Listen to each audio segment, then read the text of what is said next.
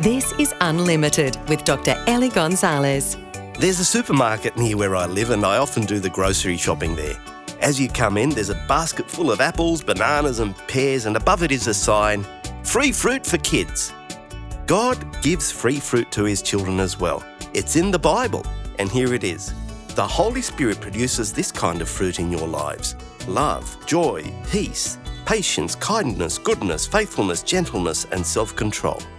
The free fruit of the Spirit is given to you when you accept Jesus Christ as your Lord and Saviour. And it's not a one off either, because you'll continue to grow in love, peace, joy, and all those good things while you believe in Jesus. You might not even notice it at first, but don't worry, others will, and all of your relationships will be blessed because of it. So remember to take the fruit of the Spirit. It's free. To receive GNU's unlimited daily devotional email, visit goodnewsunlimited.com.